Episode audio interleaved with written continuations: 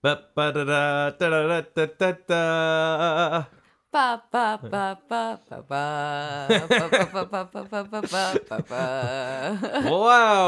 the stars are here. John Burchette is here. Oh my goodness, Veronica Yurovsky's here. Wow, she's my favorite. Biased. They're all here to listen to the top 10 of the decade. But also to list the top 10 of the decade. Yep. Double duty. And also to jeer the bottom 5 of 2019. Stars. They're just like us. They like and hate things. Yay. Toot toot.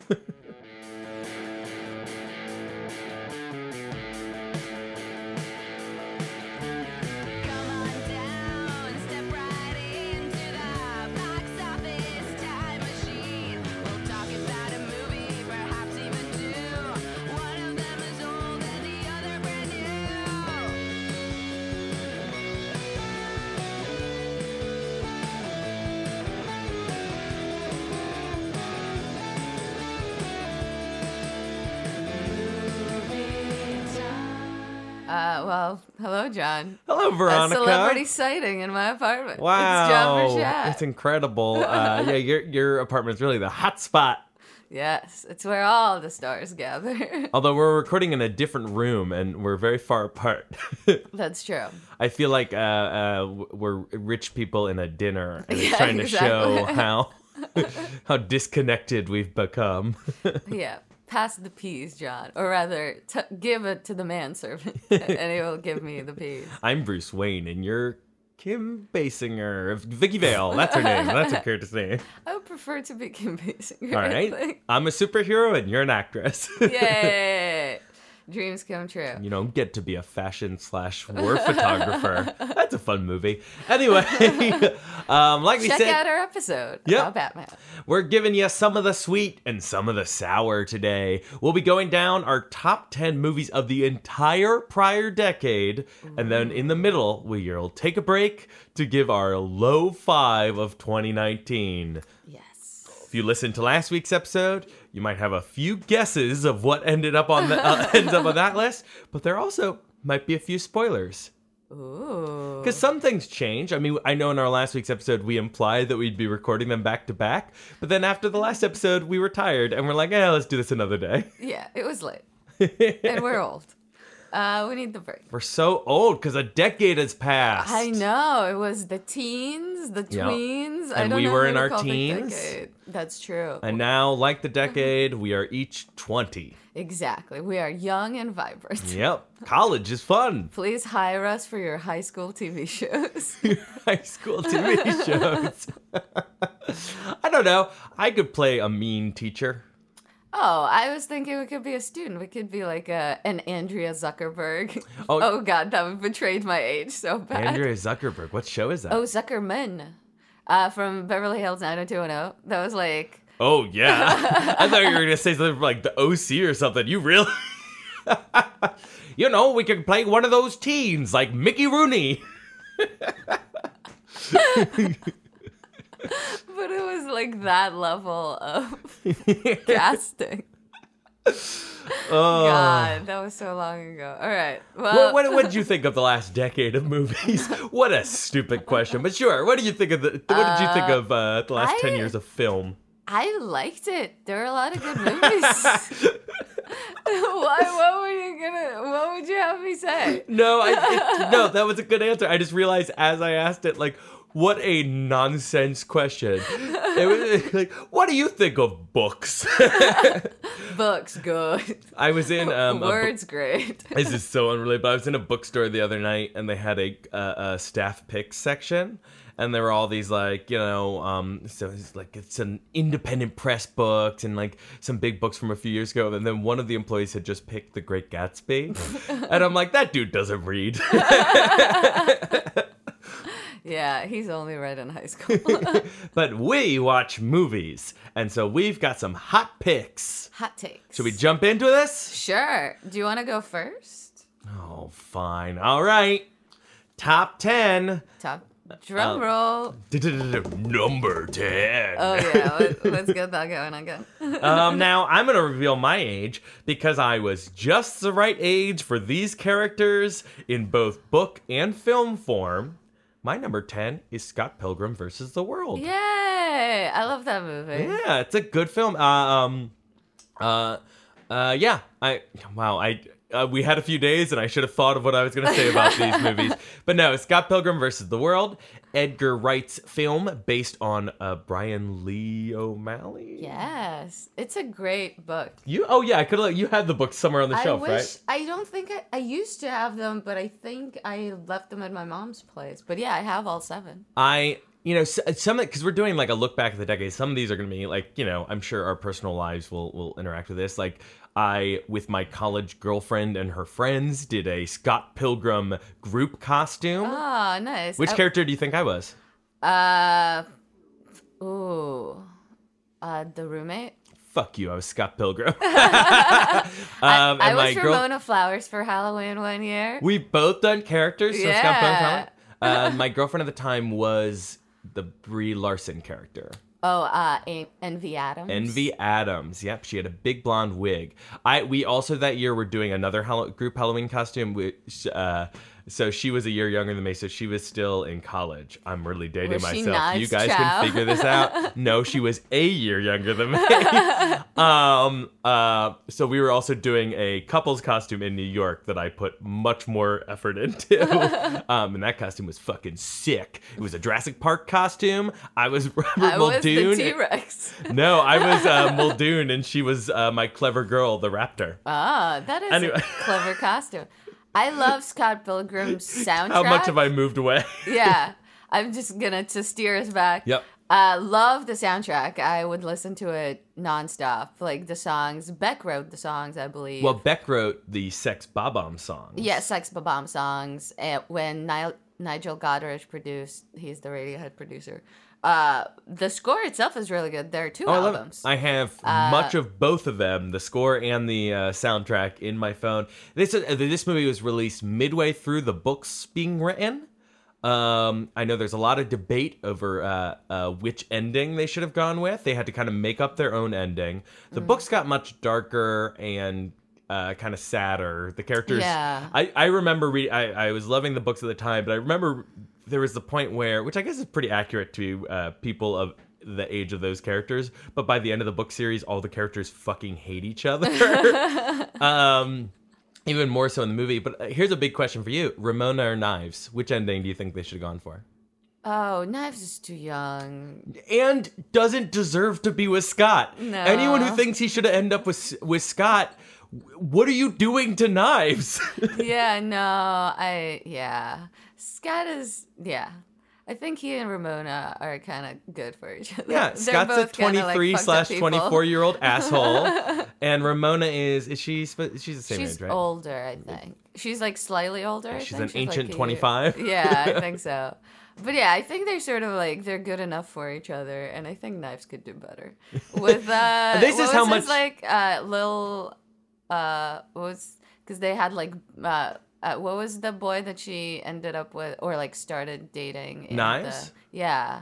It was like the guy who was just hanging out with the band, but he was not in the band. It's like, oh, his name was like Little something, because there was like other Will or like something like that. I forget. But anyway, he was cute. We're talking about the characters as if they're real people, because this movie was really great. I loved all the video game stuff, both in the books and the movies. This was just a great movie, and it's incredibly watchable. It's Michael Cera at his best. Yes. That sounds like every time I compliment someone, it sounds like an insult, but he was great. Perfectly cast. Mary Elizabeth Winstead was great. The supporting cast is so many ringers. This is Chris Evans' funniest performance, I think. Oh, yeah. He is Kieran Culkin, yeah. Brie Larson, Jason Schwartzman. Superman. Oh, Brandon Routh. Brandon Routh is great in it. Yeah, who are the other? Aubrey Plaza's in it. Oh yeah, Aubrey Plaza and who's the drummer? Fuck, I forget her name. Oh, Alison Brie. Alison Pill. Alison Pill is the drummer. Yeah. And Mark Weber is the other band member. Kim, right? Kim is the name of the drummer. Yeah, great. I love that shot where she's just staring, where he's like, I used to date her, and then, you know, yeah, I like all the movies on this list. That's unsurprising. We'll be here. I now realize this is going to be an issue with this list, that we're just going to be like, yeah, remember that? That was good. And this will be 3 hours long. Right. So let's just move on to your number 10. My number 10 is Inception. Ooh. Bomb. I know that this movie has been like parodied to death, but I really enjoy watching that movie. I find it like super rewatchable. I think it's like a very well constructed movie, and I mean, I think like it does have the added bonus of like being about movie making, and you can read into that. But I feel like you don't really need to enjoy like just like how well structured it is. It looks gorgeous. Mm-hmm. The score is very good, even though like, yeah, it's like a lot of bombs. And there are like certain set pieces that I still like think about and impressed by, like the one where Joseph Gordon-Levitt is like fighting with people up in that hotel, like up and down the walls is like the thing falling down. Yeah, just like, I really like it. It's probably my favorite Christopher Nolan movie that's not Memento. Yeah, it's funny. Yeah. It's funny you say parodied to death. I feel like any of these movies could be parodied. All like, there's something about like when a movie really works, they instantly are ripped off and parodied so much. Like we make fun of that bomb, not because it was bad in that trailer, but because every trailer for the next few years. Exactly. Later on this list, I'm going to use the movie which I believe is the most influential and ripped off trailer of all time. Ooh. Trailer fans, see if you can guess which movie I'm talking about before I get to it. I have a guess too. Yep.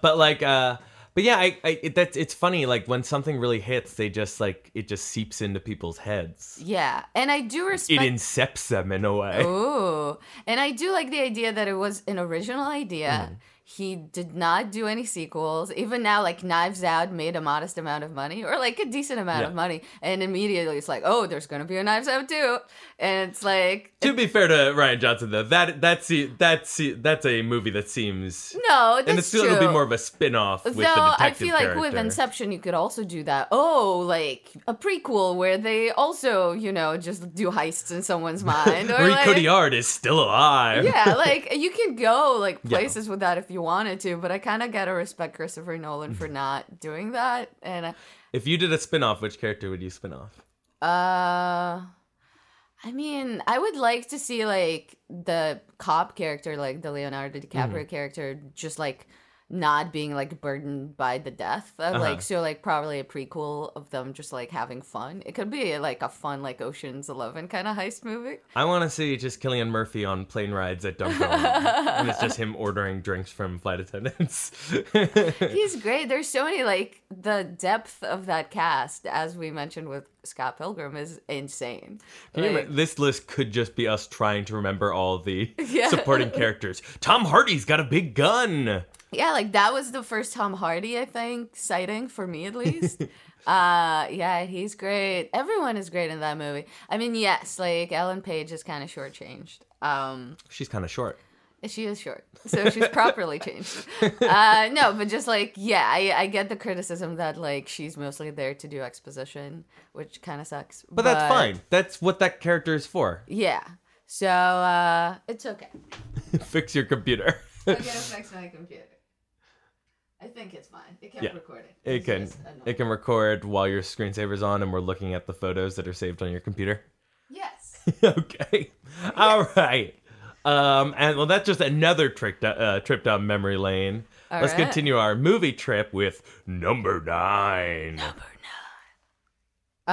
It's me. I'm supposed to go. All right. My number 9 movie is Frances Ha. Oh. I connected to that movie so much. It felt like it was made about me when I was at her age, which is something I heard many people say about that movie. Mm-hmm. So my experience is definitely not unique.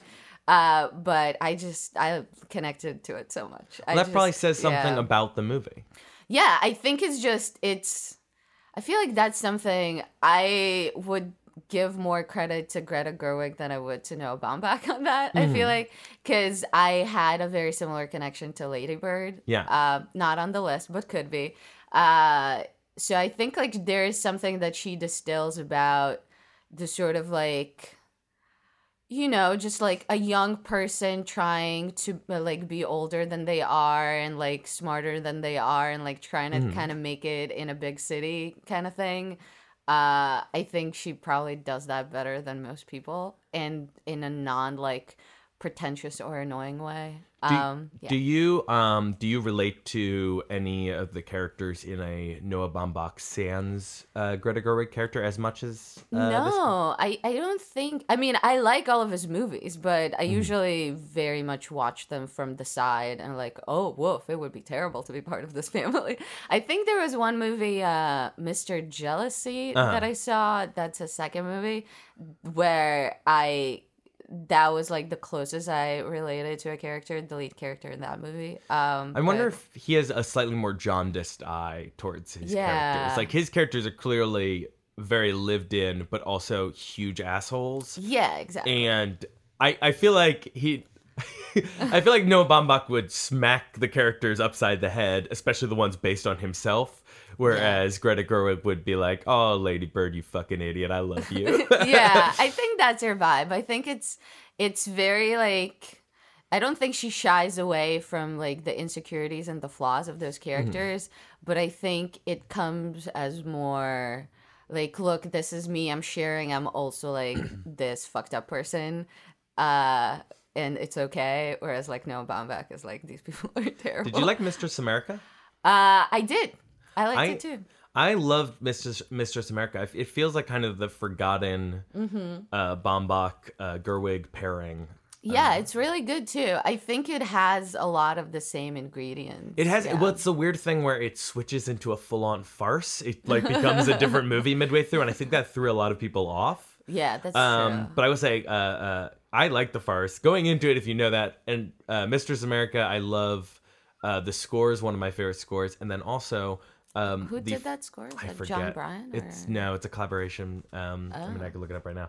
But the first 10 minutes are, to me, the greatest depiction of the first week of college that anyone has ever done. Oh, yeah. There is a scene where, I haven't seen it since the theaters, but the main character is walking to Dean Warham and Britta Phillips did the score. Oh, cool.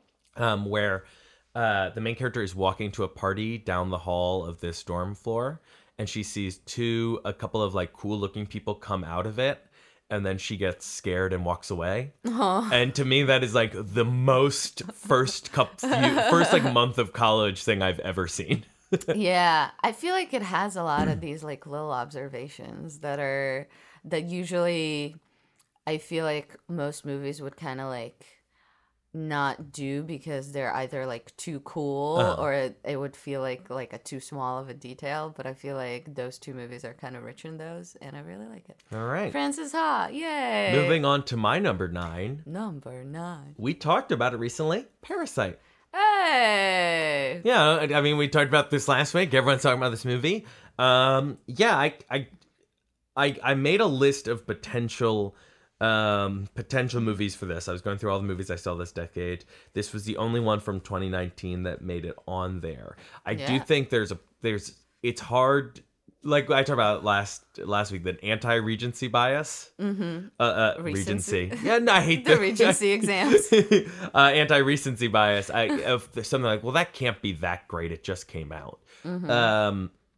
But I think it was easy to put Parasite on this list. I said in the last episode, it's great, it's surprising, it's so incredibly fun to watch, it's so sad, it's so thrilling, intense, and it's the things it says about the way, you know, capitalist systems force lower halves to fight amongst each other. I don't know, it's just a great movie. But I feel like enough's been talked about this movie, so I'm just going to jump to my number 8. And this is going to be The Lego Movie. Hey! that is a delightful. Yeah, you know, I went back and forth of what Lord and Miller movie, this or 21 Jump Street. Oh. But in the end, I went with the Lego Movie because this, even more than that movie, so perfectly encapsulate that when it seemed like their greatest gift was taking ideas that should not be good movies mm-hmm. and somehow making them amazing. They took a commercial for Legos, a film that, let's be honest, was a commercial for Legos. If you want to see how this could go wrong, watch the Playmobil movie for this year. I haven't, but from what I heard, it's terrible. Or Trolls. Or Trolls. Or Angry Birds. Ugly Dolls, the movie. I didn't see that either. Is that a thing? Yeah, it came out this year, one of the big bombs of the year. Ugly Dolls, the movie. I loved the Ugly. I worked in a toy store when in high school when Ugly Dolls first came out. What are Ugly Dolls? They're very adorable toys. They are very cute. Ugly Dolls are great. The toy.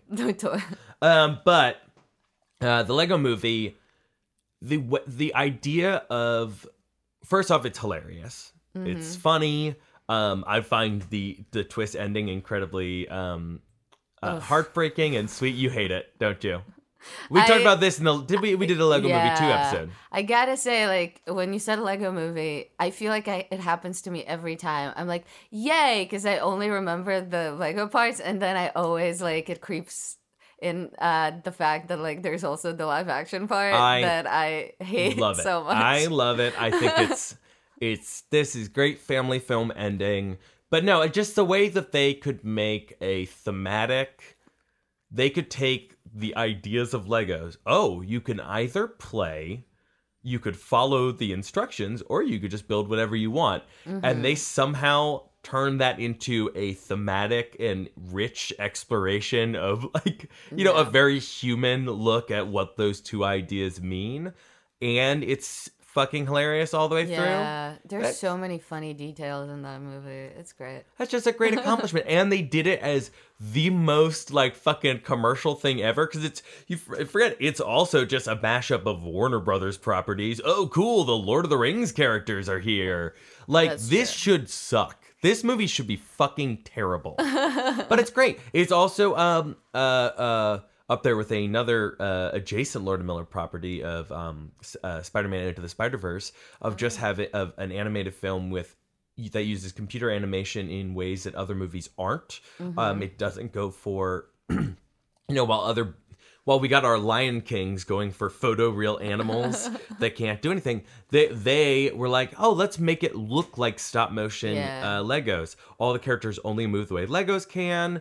Like, it's just interesting. There's ideas behind the animation the same way, like, Spider-Verse had their ideas behind, oh, let's change up the frame rate of different characters. Let's change up the animation styles of different characters from different universes in a way that's, let's use all the weird, like, shading techniques of old comic books. Mm-hmm. Like, these are just, like, ideas that go in, that ideas even in the animation itself that go into the storytelling.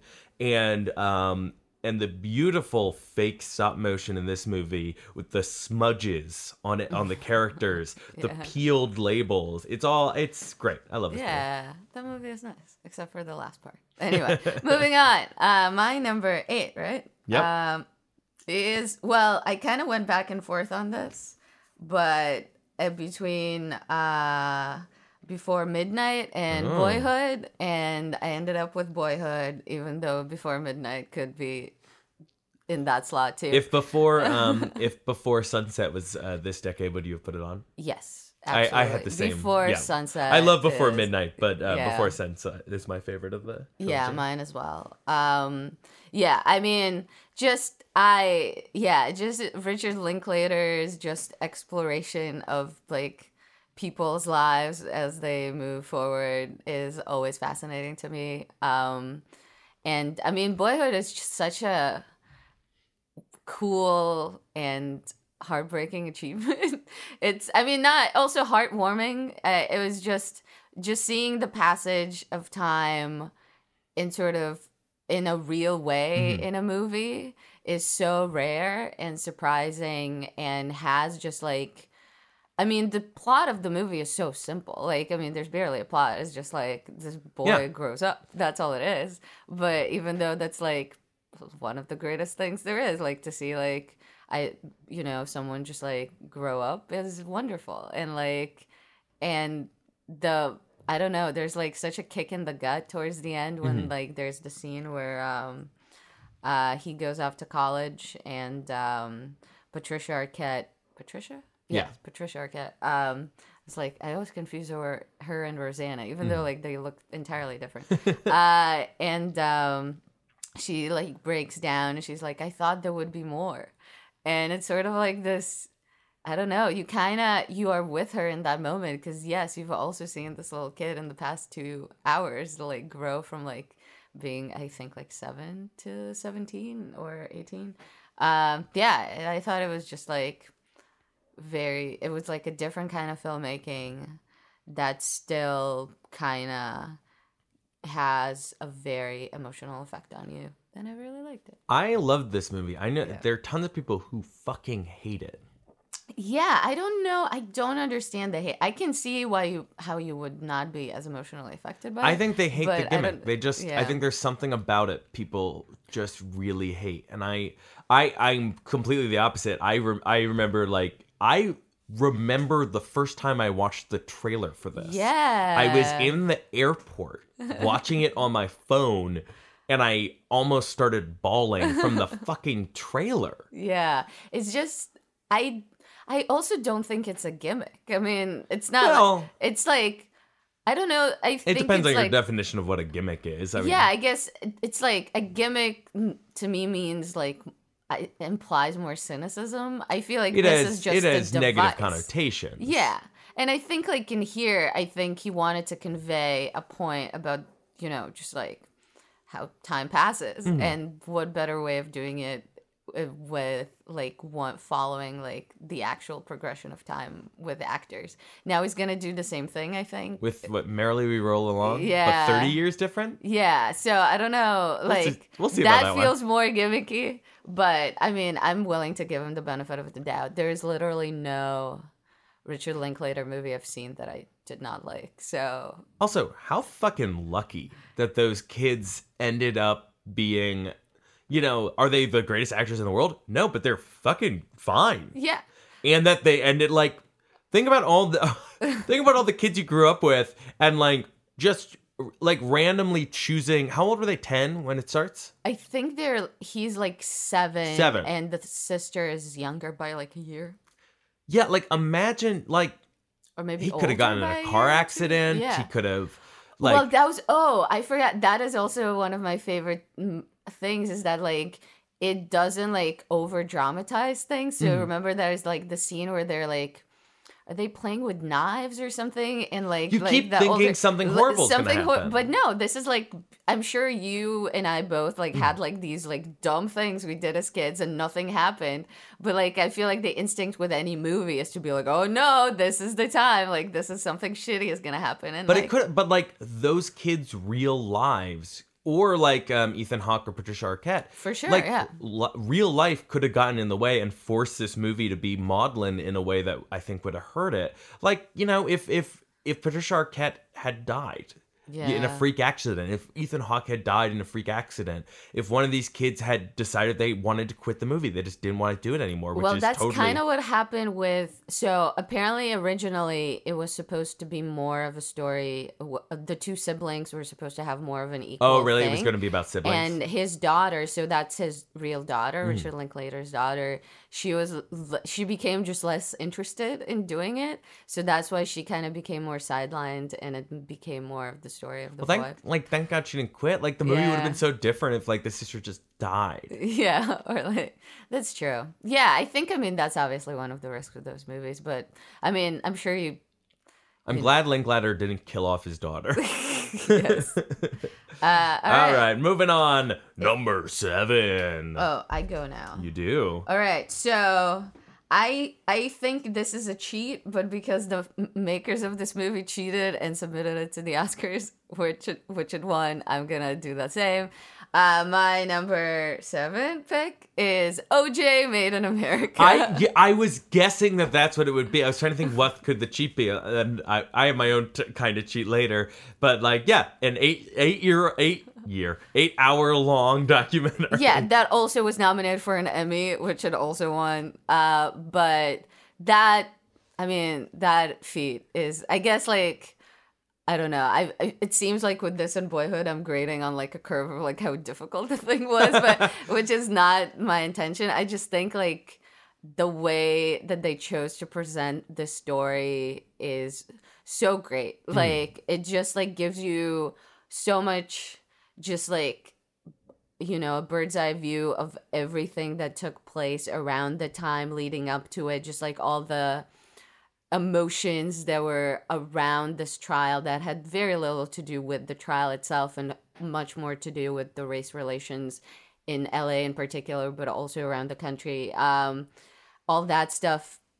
I mean, the story itself is crazy. And also just at the end, they have the last episode that I would say is probably my favorite one, which is the one of what happens after he gets acquitted. And it's just like all these weird projects that OJ chooses to do. And it's like such an uncomfortable hour.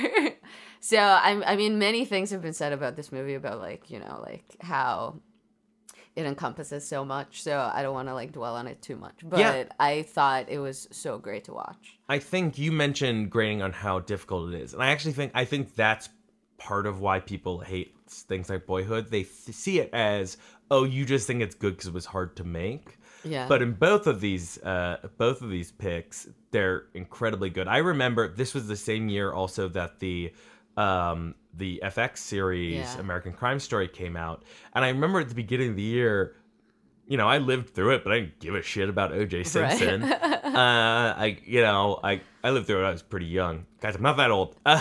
Yeah, I feel like my only acknowledgement of it, I don't think I knew about it as it was happening, but I remember like... old SNL sketches? Yeah, or like... somehow finding out that the guy from Naked Gun killed someone.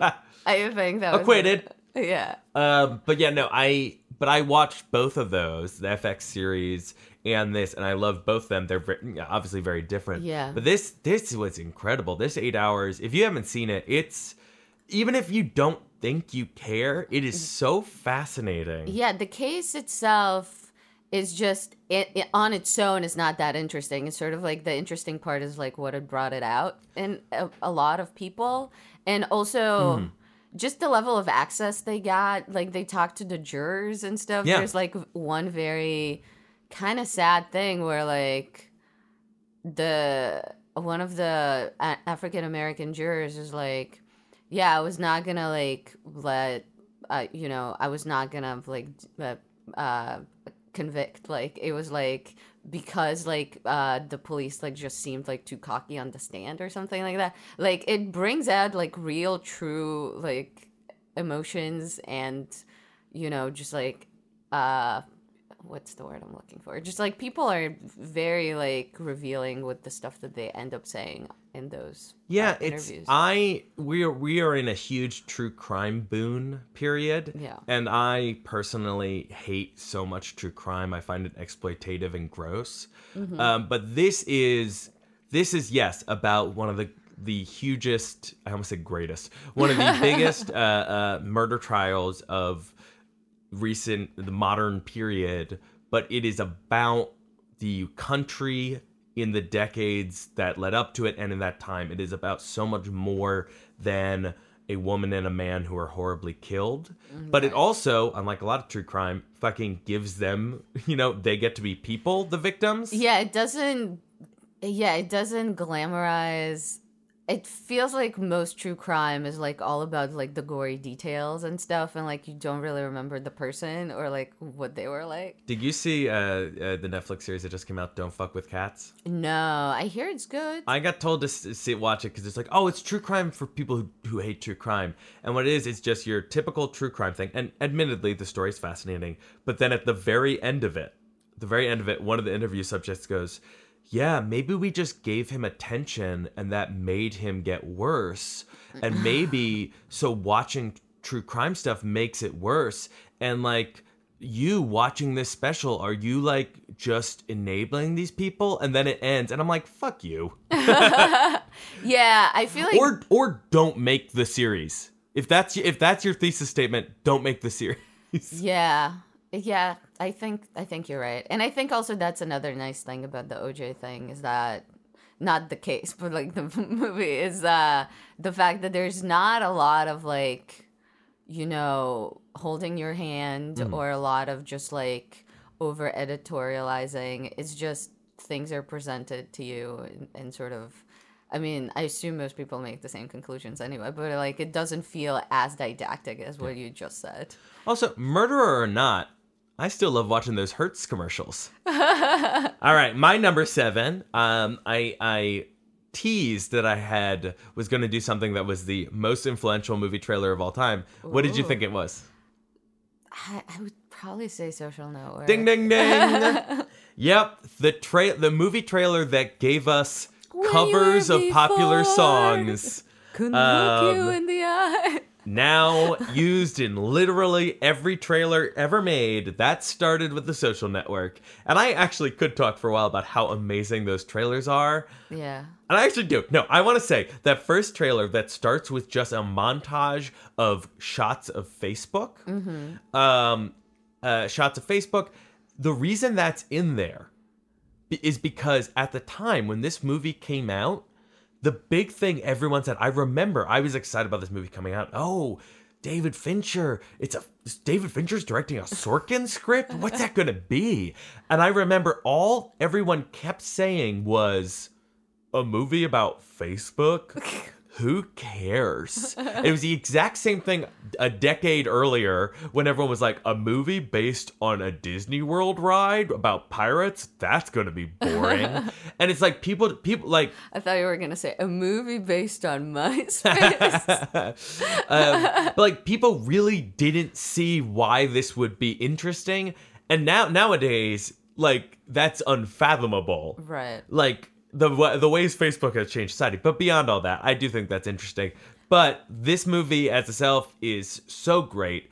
I think Fincher plus Sorkin is two flavors that you don't think should match, but work so well together. Yeah. All of the Sorkiniest Sorkin habits, the worst Sorkin habits, in the hands of David Fincher get filed down so that you just get the great parts of Sorkin, and the great parts of Sorkin are fucking great. Yeah. I love the look of the movie, the score. Yeah. Was this the first movie that was like, hey, those Nine Inch Nails guys can make this, well, they might be good film composers. But yes. Well, this one was this one just Trent Reznor? No, it was Atticus Ross too. But like and then the performances were so great. It's so quotable. Anytime, like how many times we still get references to lose the and stuff like that. $1 billion. $1 billion. It's really Justin Timberlake's. Or if you invented Facebook, you would have invented Facebook.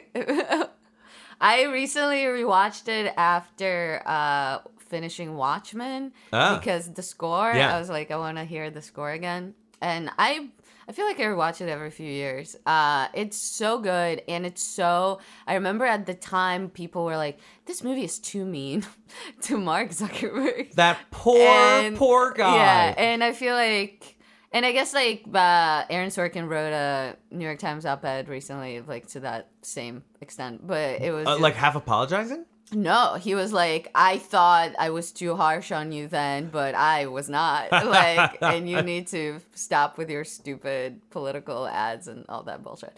We are recording this a day after College Humor, the last of the big comedy websites, has laid off all their employees. Just another thing that we can thank Mark Zuckerberg for. If you don't know why that's his fault, Google Facebook killing comedy and see what that's all about. Oh boy. But yeah, it's so rightly like mean to Mark Zuckerberg. Like that movie is like very oddly like what's the word I'm looking for? You know, like it kind of like it's sort of like prescient in terms of just like his way of like doing things, just sort of like weaselly. Yeah, I find it hard to describe, but it really is like watching it a few weeks ago was like this movie like got it right. Yeah. Then. The movie, the movie takes huge liberties with the true story. And I am fine with that because there's something about this movie where it doesn't feel like it's trying to be like a straight docudrama. Yeah. What it feels the most like, and this might seem pretentious, but what it feels the most like is like a Shakespearean history play about like a former king, you know, Henry IV or something. Yeah. Because what it does is it takes Mark Zuckerberg and turns him into a character type, such a specific type that is and makes him represent this type of person. And as such, it's such a good character study of that guy. Yeah. And I think like the thing that I was trying to say earlier is that like his character is like, in what we kind of see now a lot, is that like, he sort of pretends to be like this guy who's like, oh, I only care about the code or whatever. Mm-hmm. But then he like lets other bad actors just do stuff in his stead or on his behalf, or like he just lets things happen. And like we see that in that movie over and over and over again. It's great. I would say my favorite performance is the Armie Hammer performance. Which one? Both. The Finkelby are so good. And that scene at the Larry Summers office when they go to the dean of Harvard, and it's like, we're Harvard men and we're going to resolve this in a Harvard way. It's like, they're so funny. Now they're like Bitcoin, like guys, I think they're like heavy into Bitcoin, the real guys. But it was, it's a great movie. All right. Number six.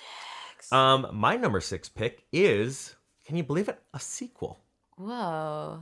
It's a sequel many decades after the original. Oh. My pick is Blade Runner 2049. Ooh. I've actually never loved the original.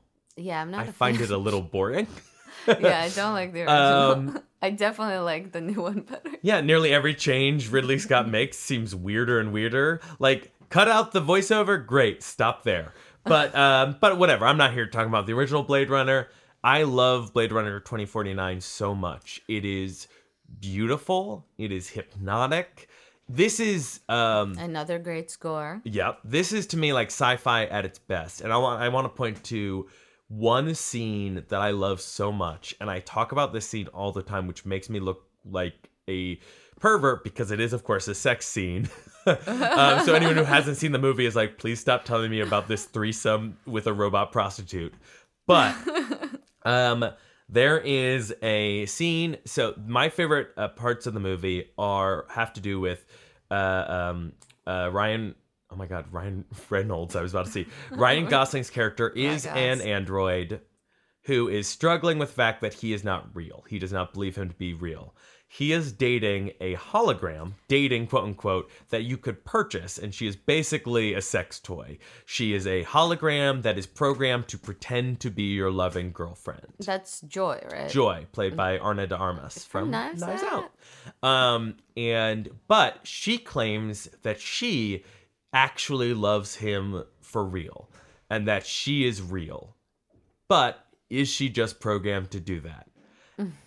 And is he just programmed to be what he is? Are any of them real, or what makes something real? And there is a scene where they get, is her name Mackenzie Davis? Oh yeah, she is. Halt and Catch Fire. Yeah, Mackenzie Davis. In her, first of two robot roles, she was in the Terminator 6, which I did not see. That's true. Is she technically a robot in? I don't know. San I didn't Junipero? See it. Didn't care. But San Junipero. Ah, well, interesting thought. Anyway, she is another android resistance fighter who's also, I guess, a prostitute. Mm-hmm. I forgot about her role. But they bring her in because the hologram wants to have some kind of physical love with the Ryan Gosling character. So what they do is this is something that apparently happens in the world of this movie. People have figured out the hologram syncs up with the body of the body of the prostitute, and then so that they can have sex. And this scene is just the process of them syncing up, and then which is the hologram stepping over Mackenzie Davis. I hope I'm not getting her name wrong. No, her body, and then just kind of trying to copy her motions, but it's not exact. So it creates this kind of LCD sound system, LSD. What is that called? Echoing or waving, whatever that thing. We know. And then they start making out, and there is a shot where both sets of hands, both women's hands go through Ryan Gosling's hair, and it is so many. First off, it is one of the most beautiful shots I've ever seen. Also, the score is incredible right now. At this point, it is one of the coolest visual effects I've seen in recent years. You know, we've had so many great visual effects. This is a shot that looks beautiful. I've seen videos of visual effects experts analyze this shot, and it's way harder than you actually think. This is not just them doing like dissolves. They are choosing certain points to pull one hand out. But it is one that perfectly encapsulates the themes of the movie. So it is just, to me, big budget sci-fi at its best, which is probably why it didn't do well at the box office. But I love this movie. Denis Villeneuve. I also loved. I'm sure I pronounced his name wrong. I don't know. I forget. Sorry to Denis our Montreal Villeneuve friends or whatever. But I loved Arrival as well. Arrival's an amazing movie. Sicario, it's fine. But I loved both those movies. But for me, Blade Runner 2049 takes the cake. Love it. Nice. I think like the thing I find most memorable about that movie is the score. I did truly enjoy it too. I think it's better than the old Blade Runner. Anyway, my number 6 pick is The Lobster. Whoa. Hey.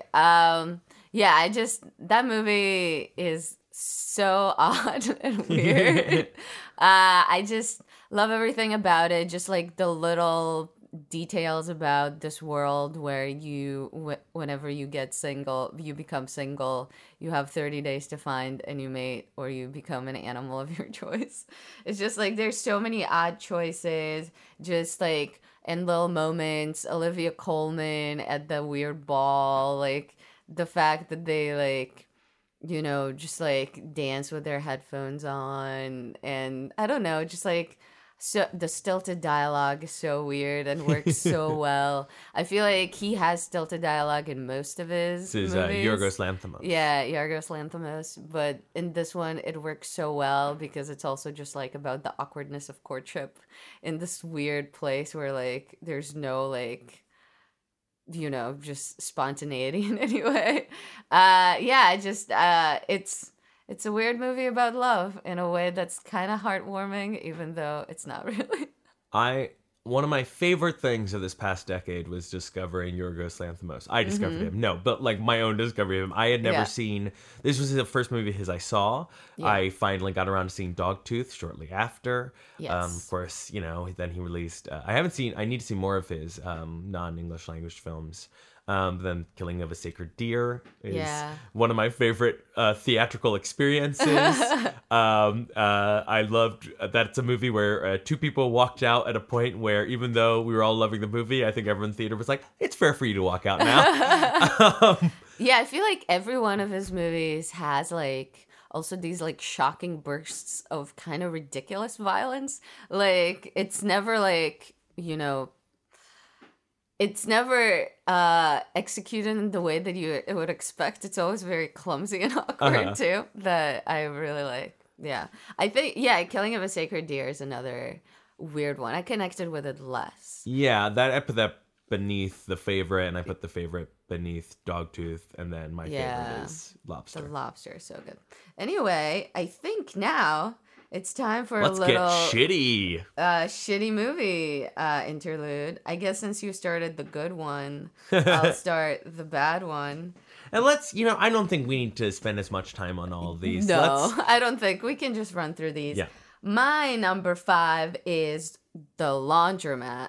Oh, I didn't see. Hurts me to say because I love Steven Soderbergh. Wow. Please keep making movies that are better than The Laundromat. He's only retired 8 times. I think the story is super fascinating, and I don't necessarily think the way that he chose to depict it is bad. It's like through these like vignettes of people whose lives were somehow affected by the things uncovered in the Panama Papers, and there's also an element of Gary Oldman and Antonio Banderas playing these lawyers whose law firm it was that got hacked, and they kind of address the camera straight on. That's fine. It's just, it's like what he actually ends up showing is kind of boring. And I'm just going to say that there is a scene where Meryl Streep plays a second character. I've heard about it. I've seen the photos of this. As a Panamanian woman for some reason. And she does an accent. She has like bigger boobs. It's weird. It's just, it's like, why? I mean, I think why is mostly... Do yourselves all a disfavor and look up the image of Meryl Streep in this makeup. It's crazy. It's so weird. They're probably lucky that not that many people saw this movie. Oh, absolutely, yeah. This should have been a big scandal. I feel like people would have been upset by it if it was like a theatrical release maybe. But yeah, it's just like... They become so preachy towards the end, and it's just... I don't know. It was a missed opportunity. I've had this described to me as Steven Soderbergh does a bad Adam McKay movie. Yes. Is that accurate? Well, I feel like Adam McKay also did a bad Adam McKay movie, which was Vice. I don't think either of us were fans of Vice. I'm not that much of a fan of Big Short. I enjoyed The Big Short, but Vice, I hate it. Anyway, The Bombshell has also been described to me as a bad Adam McKay movie. Yeah, I can see that. Anyway, my number 5 was the most powerful, edgy movie of the year, Joker. Oh, boy. I've shit on this movie a lot. Fuck Joker. Fucking sucks. It is about nothing but thinks it's the most courageous movie in the world. It's so fucking lame. It's just lame. Fuck Joker. Anyway, number 4. What's our shitty movie? Number four. My number 4 is actually number 9, episode 9. That is Star Wars: Rise of the Skywalker. Yeah, this fucking movie. So I'm gonna quickly run down. Enough people are talking about this shitty movie, but this to me, let's ignore the fact that this movie just seems to purposefully sidestep narrative choices made from the last movie, and in some ways actively go back on them. That's annoying, and it does it for no reason and hurts the narrative by doing it. Let's also ignore that the choice of sidelining the character of Rose Tycho, who I'll admit, I'm not like the biggest Last Jedi lover in the world. I don't think Finn and Rose's storyline works. I think it's just boring. To me, it just sounds like you're saying words. Yep. You're the one out of touch. No, I'm sure. But like, I think the Finn and Rose storyline in The Last Jedi does not work and brings the movie down. But by cutting her out of the movie makes it seem like this movie is purposefully siding with the worst people on the internet, and that makes me ill to think about. But that's all extratextual stuff. Let's talk about the movie on its own. This movie, to me, is one of the worst examples of a thing that I only really started to notice in doing this podcast with you, Veronica. It's that now that we've started watching terrible big budget movies that sane people would ignore, is just seeing that like these movies don't have stories. Mm-hmm. The scenes don't have beginning, middle, and end. They are just giant set pieces that are storyboarded, and the visual effects team have to start working on them before the scripts are done. They are made by film studios and producers that are spending so much money that they are terrified of offending anyone, so the stories are bland. Then they are reshot to the ends of the earth in case anyone in the audience is not, in the test screenings, isn't jacked up every moment. So scenes don't lead into each other. Characters don't have arcs. They just scream plot points at each other. This movie is so boring and deadening. It starts insulting. The dead speak is hilarious. That is the first line of the opening crawl. It is hilarious because it's both a funny turn of phrase, but also it's the way the movie reveals that the big villain of the last two trilogies has just re-entered the picture despite blowing up. Is Darth Vader back? No, actually, Darth Vader's not fucking back, and he should be. Anakin Skywalker should be in this movie. Hayden Christensen should have a big role in this movie. That would make sense. No, Emperor Palpatine is the big villain of this movie. He blew up in episode 6, literally exploded, and they bring him back off camera in the title crawl, and it is so stupid and hilarious. It would be as... Like, I can't even... I'm trying to think of... Anyway, it's just terrible. This movie, in its attempt to make sure every single person in the audience is having an okay time, makes it so that no one has a good time. It is boring and insulting. And just sad. Because Star Wars is great. And it would be... Like, obviously, the trilogy... Trilogies. The prequel trilogy sucks. Trilogies is good. A smarter person than I forget whose quote this is. Someone said this. The prequel trilogy are good ideas executed poorly. And this trilogy is bad ideas executed with extreme technical finesse and proficiency. I don't agree with that all the way. Obviously, The Last Jedi looks beautiful and has amazing ideas in it. And The Force Awakens, as boring as it is and rehash, at least it plays well and introduces wonderful new characters. Rise of Skywalker is just makes you feel depressed and old. It makes you feel old. So who is the Skywalker? Is it that girl? No, well, she's a Palpatine in the dumbest twist ever. So she's a villain? This movie proves... So is this like a Luke, no, and your father situation? Yes, but this is what happens when you let people who don't understand storytelling dictate what plot twists should be. There is no narrative purpose for her to be revealed to be a Palpatine. She has never met Emperor Palpatine before. It would be as if someone walked up to you and went, "Hey, Veronica, guess what? Your grandfather was actually Hitler. Isn't that crazy?" And you'd be like, "Fuck, weird.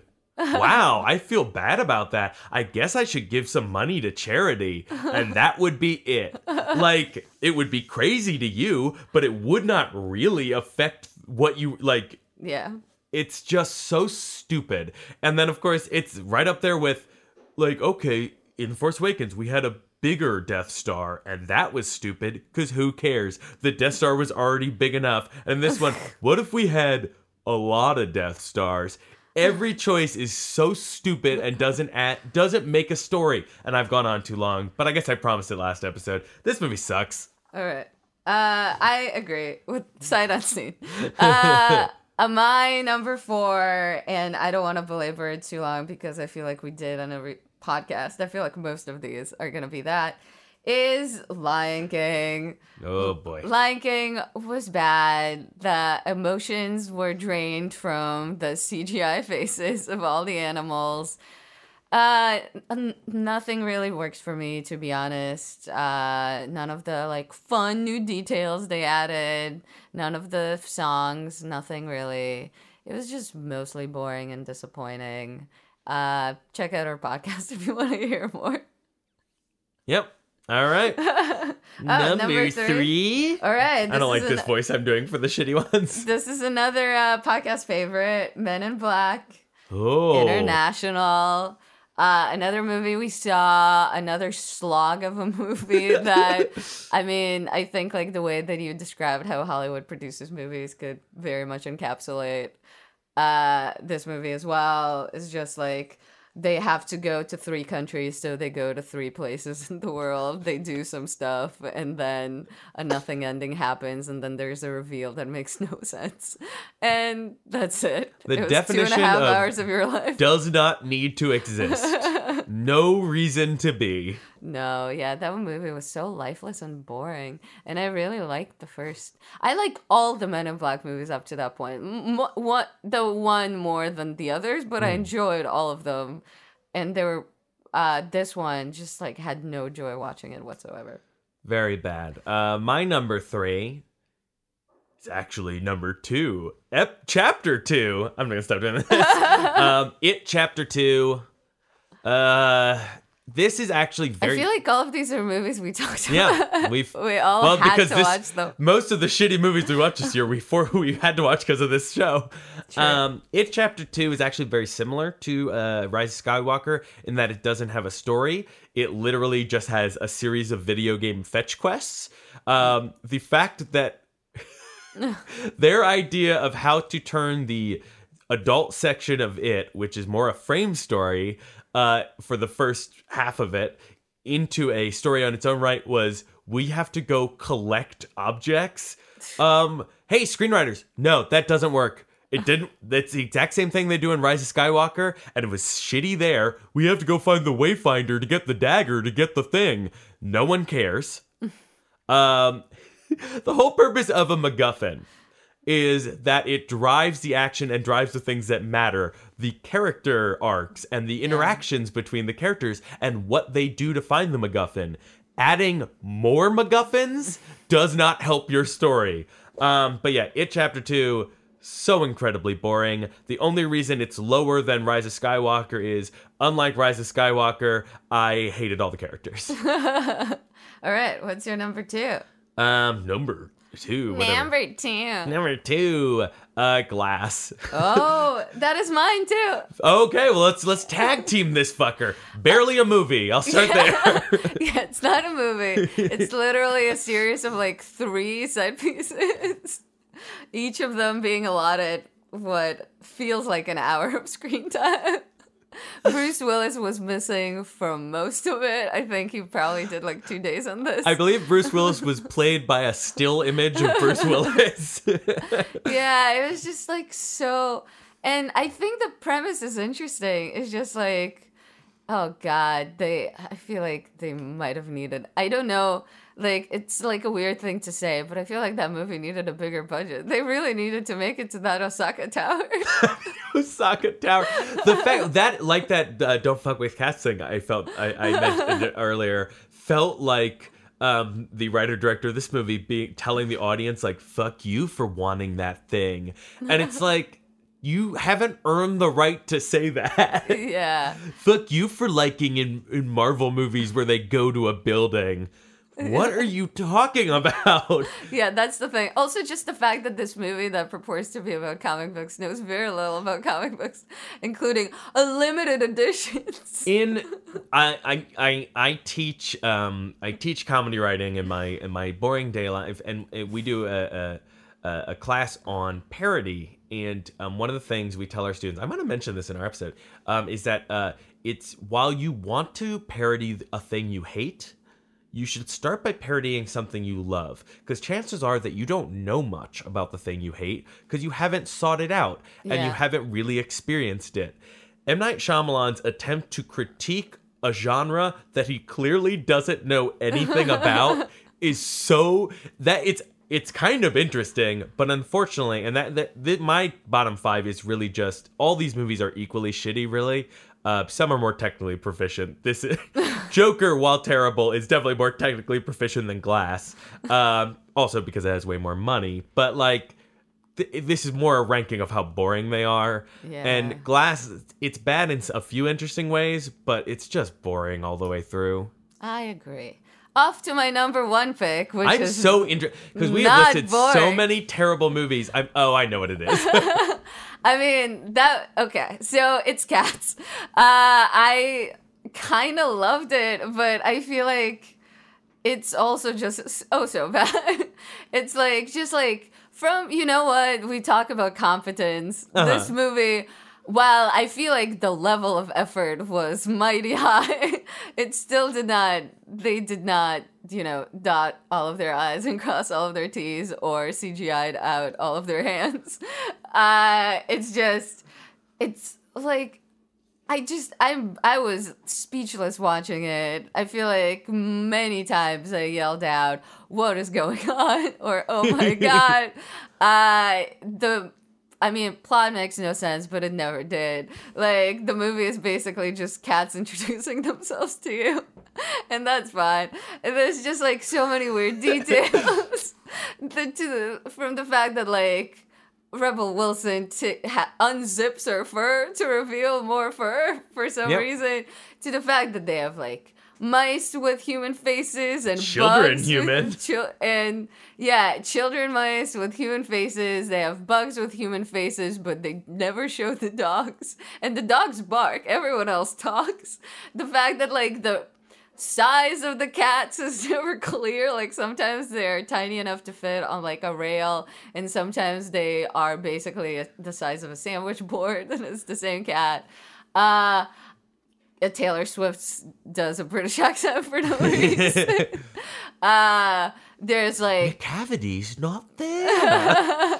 The whole McCavity plot, the fact that he, like, kidnaps Judi Dench, and then in the next scene someone just rescues her and no one cares and nothing mattered. The fact that, like, they're all competing to commit suicide. I don't know how to talk about this movie. I will say that it was a delight to watch, but it's also just oh so bad. That you've touched on the reasons why this movie is not on my bottom five. I know. It's so much more fun to watch. This is one of my top five film-going experiences of the year. I feel like it's a movie that I felt the need to talk about in some context, and I feel like it needs to be the best at something, so it's going to be the best at being worst. Years ago, when Les Miserables came out, for months, I was obnoxiously making fun of, to anyone who listens, constantly making fun of the ad campaign of, the songs were sung live, because... That's fucking stupid. Yeah, it doesn't matter. That's an insane thing that will only be a negative. There is no benefit. No one will notice. No one will be like, these are more emotional. They'll just be like, oh, this song could probably sound a little better. Also, like, the fact that he, like, chooses to just, like, film everyone like he did in Les Mis from, like, this close-up. And it's like, no, you, like, there are people dancing as cats. You have professional dancers. Show the dancing. Like, you never know, like, what is going on in that world. But here's the difference. And I would never tell anyone to see Les Miserables. Fuck that. But this movie... Unlike the other shitty movies on this list, they are... Everything that happens is based on a big idea. Everyone who made this movie... I'm going to put a lot of the blame at Tom Hooper, because the visual effects people, while those characters are abysmal looking and make you physically ill, they were given a job. Yeah, they were trying their best. They tried their best. But, like, this movie is filled with ideas. Every idea. It's filled with big choices and big ideas. Every idea and every choice is wrong. And it makes for a terrible movie. Nothing that it attempts to accomplish works. You never feel the emotions that the movie wants you to feel at the points that it wants you to feel them. However, because every scene has a new big idea, you are never bored. Oh, no. Yeah. And that is the big difference. Something like The Lion King has one big idea. What if we made all the animals look like they're real? And that's also the wrong idea. But because it's only one bad idea, you get bored. Like, after the first few minutes where you're like, oh, this is terrible, you get bored, and it's a truly boring experience. Cats is an exhilarating bad experience. And that's why I would put it way above some. I saw this and Skywalker on the same day.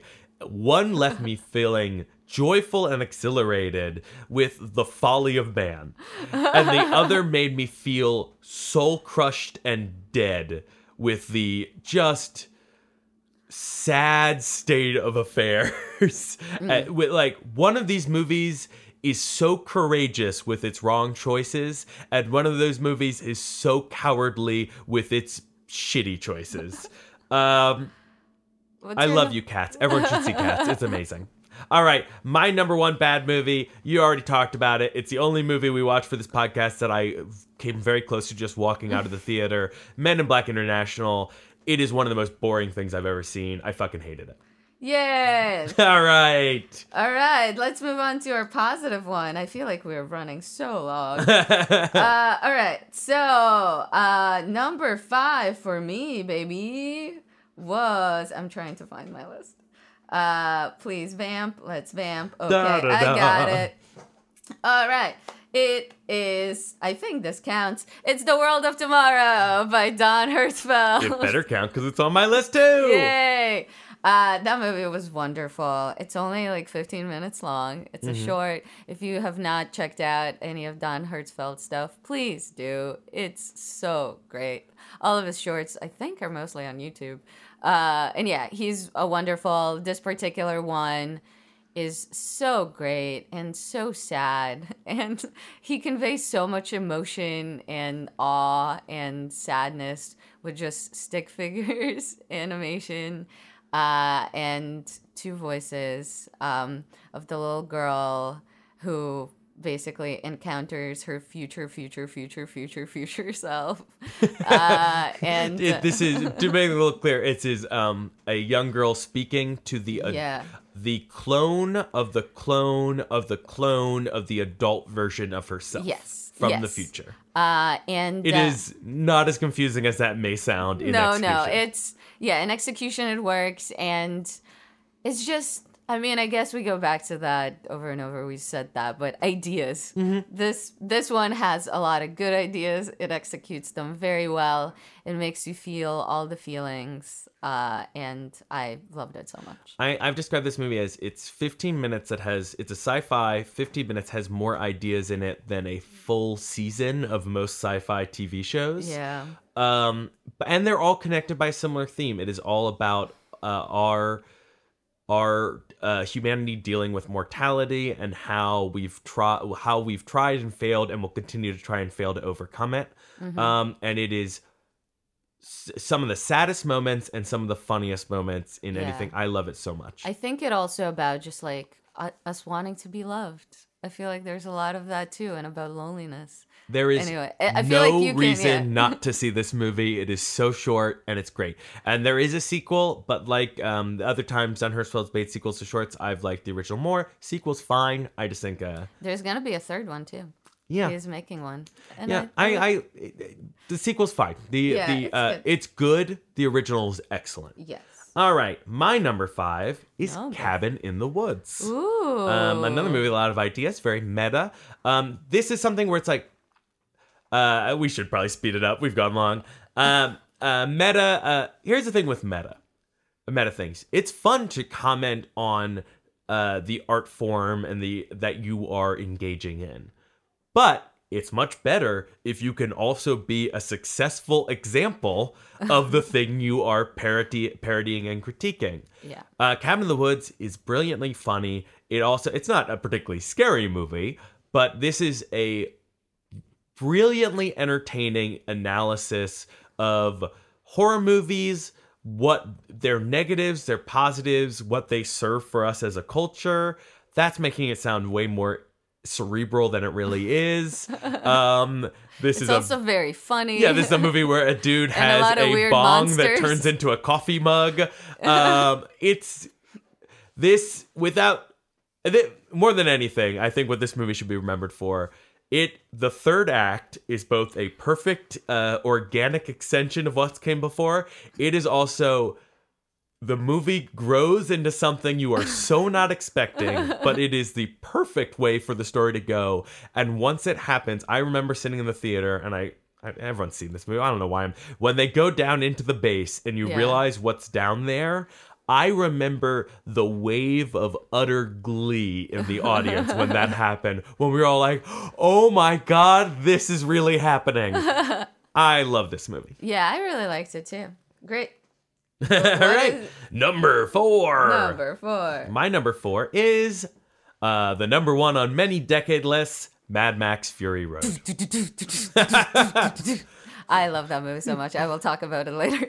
Yeah, Mad Max Fury Road. This is another example. It's like has themes that it explores in brilliant ways, and then is also just one of the most exciting action movies you'll ever see. Yeah. It is so exciting.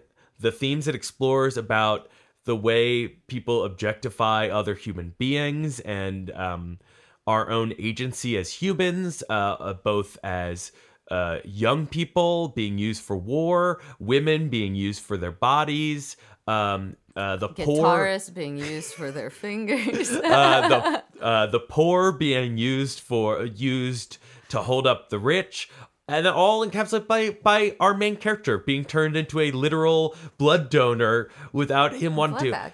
Blood bag. And it's and it's also just one of the most exciting movies you'll ever see. And it is one of those exciting. And anytime I see it, I always get misty when Nux dies. Spoilers. Aww, so it's just this movie's fucking excellent. It's so great. It's amazing. I don't want to say much more about it because I will say more about it in a bit. Mine is, I think my next two are going to be kind of sentimental. My number four is Moonrise Kingdom. Oh. I really like that movie so much. Just. I think as any Wes Anderson movie, it's very well manicured. It looks great. But I just think that like the story and the heart of it is so simple and sweet about these two kids who are like oddballs in their own ways. And they just want to listen to records on the beach, man. I think obviously like Wes Anderson could be described as twee. But I feel like this was the right material for that tweeness. And I feel like it's, in my opinion, is the best expression of that tweeness that I've seen. I think it's really great. Yeah, a lot of people like Grand Budapest Hotel more. I don't get it. This is easily my favorite Anderson of the year. This is very close to my top 10 of the decade. Not of the year, of the decade. Yeah. You talk about the kids. Everything about just the ideas... In addition to this movie being about oddball kids who just want to hang, like oddball kids finding each other and finding joy and understanding in each other, this is also, I find, a very powerful movie about the difficulties of parenting and being the guardian of troubled children. Everything with everything that happens with the Bruce Willis character, I find so wonderful. Everything about he's so great in it. Bruce Willis can be great in movies. Bruce Willis, the person, much better than Bruce Willis, the still image. I really like that movie a lot. Also, like all of his movies, great soundtrack. Of course, yes.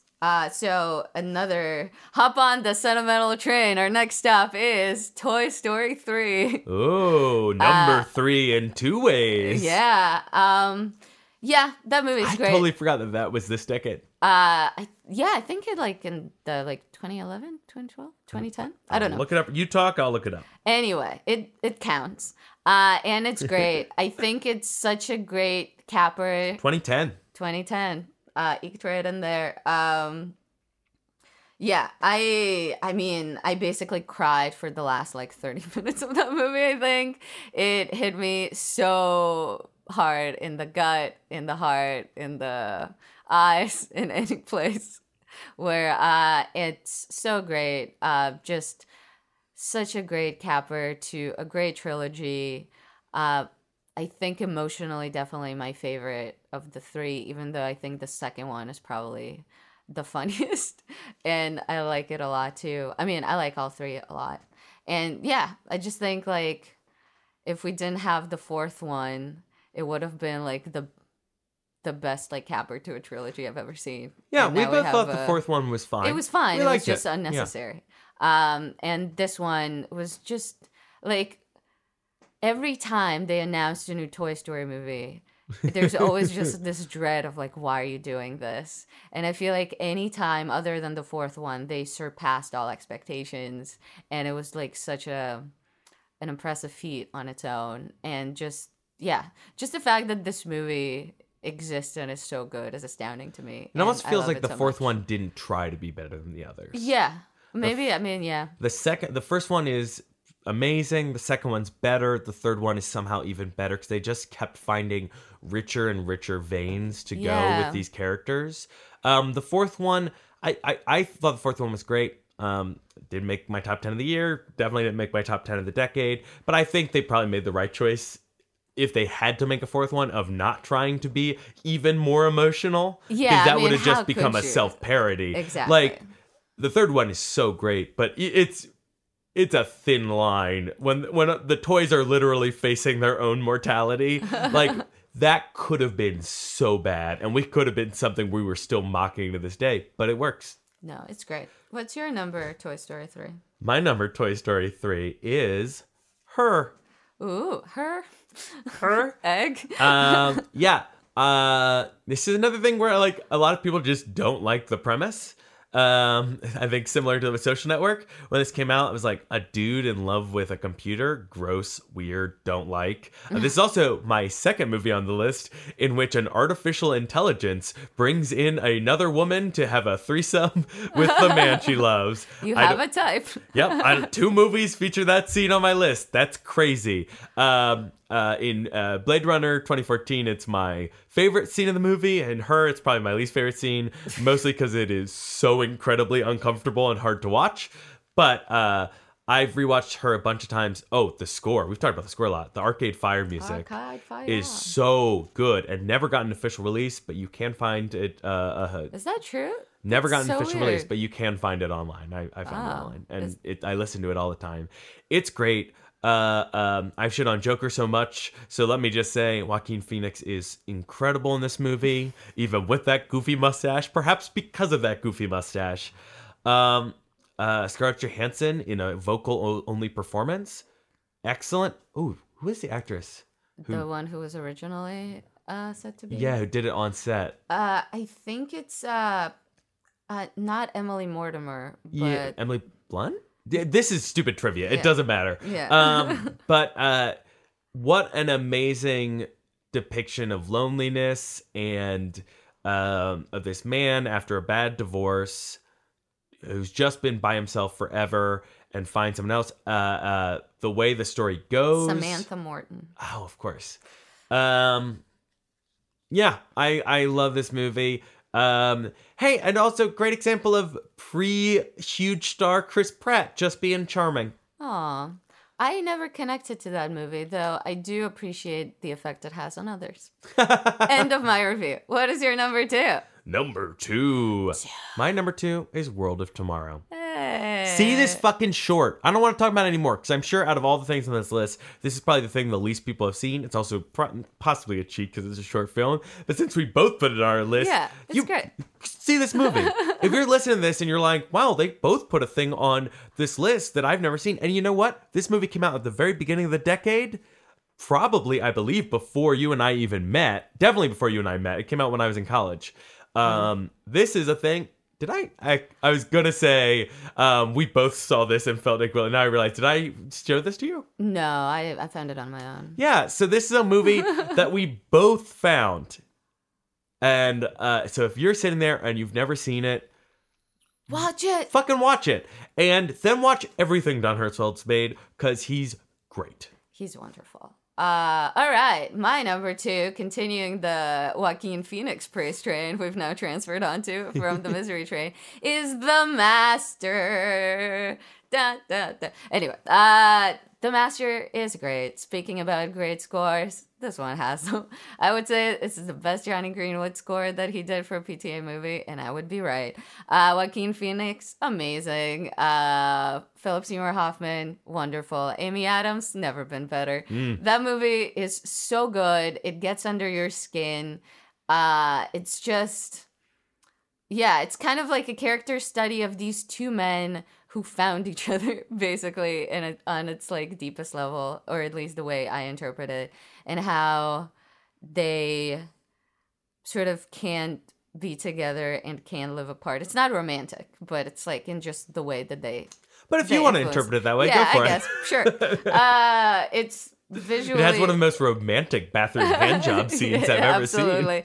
I mean, it's also about Scientology, sort of, if you care. I didn't... Like, a lot of movies that PTA does, I can totally understand that people would find... boring, like just like from the description of it. Oh, it's just a story about oil. From the turn of the century. Who describes There Will Be Blood as a story about oil? Or like a story. I mean, I guess it's based on a book called Oil! Fair, but it's like a man who finds oil and gets corrupted by it in the turn of the century. Or this. I mean, Oliver ! And that's a story about Oliver. So I guess, but it's so much richer than the initial premise. I mean, even like Phantom Thread. It's like, it's a movie about a clothes maker and this woman that he falls in love with. I mean, there's no astounding plot. It's no Inception, in terms of but there's such richness in the character and in the way that they behave towards each other, just within the world. It's always so well observed. I just love his movie so much. This sounds like a damning with faint praise, but some of the best yelling scenes. Just great actors screaming at each other. That prison scene is wonderful. It's also kind of crazy. I mean, the physicality of Joaquin Phoenix in this movie is crazy. It almost a prequel to the Joker stuff. I think all Joker fans should just be forced to see this and then forced to re-examine their lives. What a shitty thing for me to say. But yeah, that movie's terrible and you're wrong. But it's also just thinking about his progression, PTA's progression as a filmmaker is kind of crazy. From the guy who was looked at as sort of an Altman-esque. Just copied Altman and Scorsese, copycat. Even though those are still my favorite PTA movies. Boogie Nights is amazing. To just being this guy who's actually just does study characters of difficult men is kind of interesting. I think his next movie is going to be more Boogie Night-ish.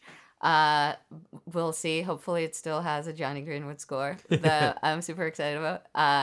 The Master, check it out. It has Joaquin Phoenix. I guess it's me. I'm doing number one. Number one. This is what it's all been leading up to. Well, if you picked up on context clues, you might know. Or if you're like John, you're sitting right in front of that poster. You will know that my number one movie is Mad Max Fury Road. One of the best movies ever made.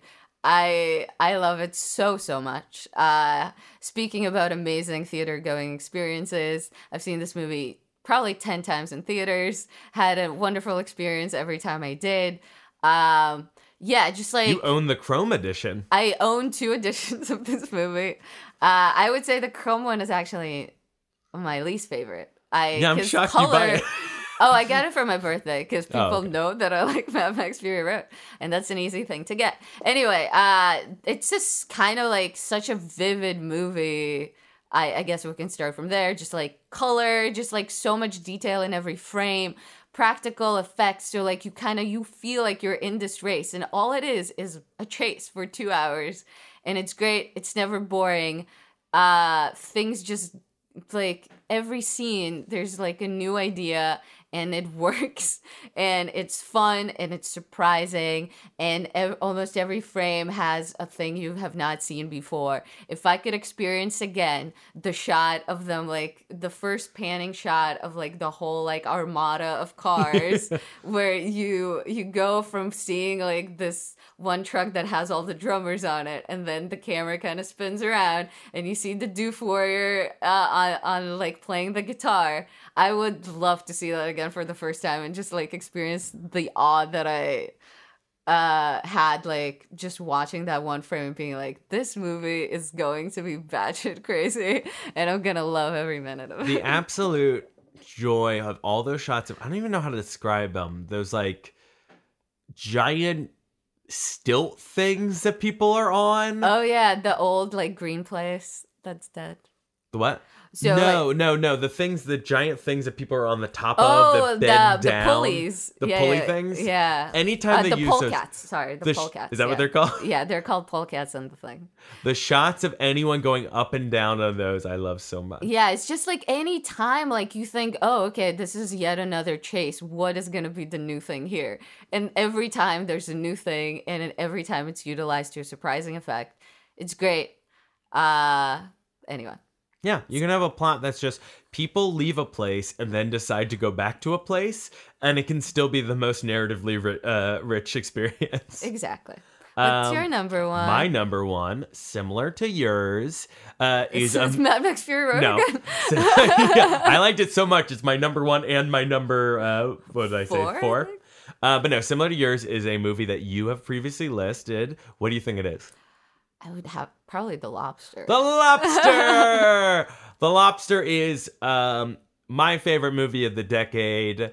This is just a beautifully, brilliantly funny, sad satire of monogamy. I know a lot of people didn't like the final third when it shifts to also being a satire of people who are against monogamy. Some people found that less pleasant. It's maybe the less funny section, but the idea itself, it's an idea. It's my favorite type of idea where it seems on its face so absurd. It doesn't even make sense, but then in execution, it ends up being such a perfect.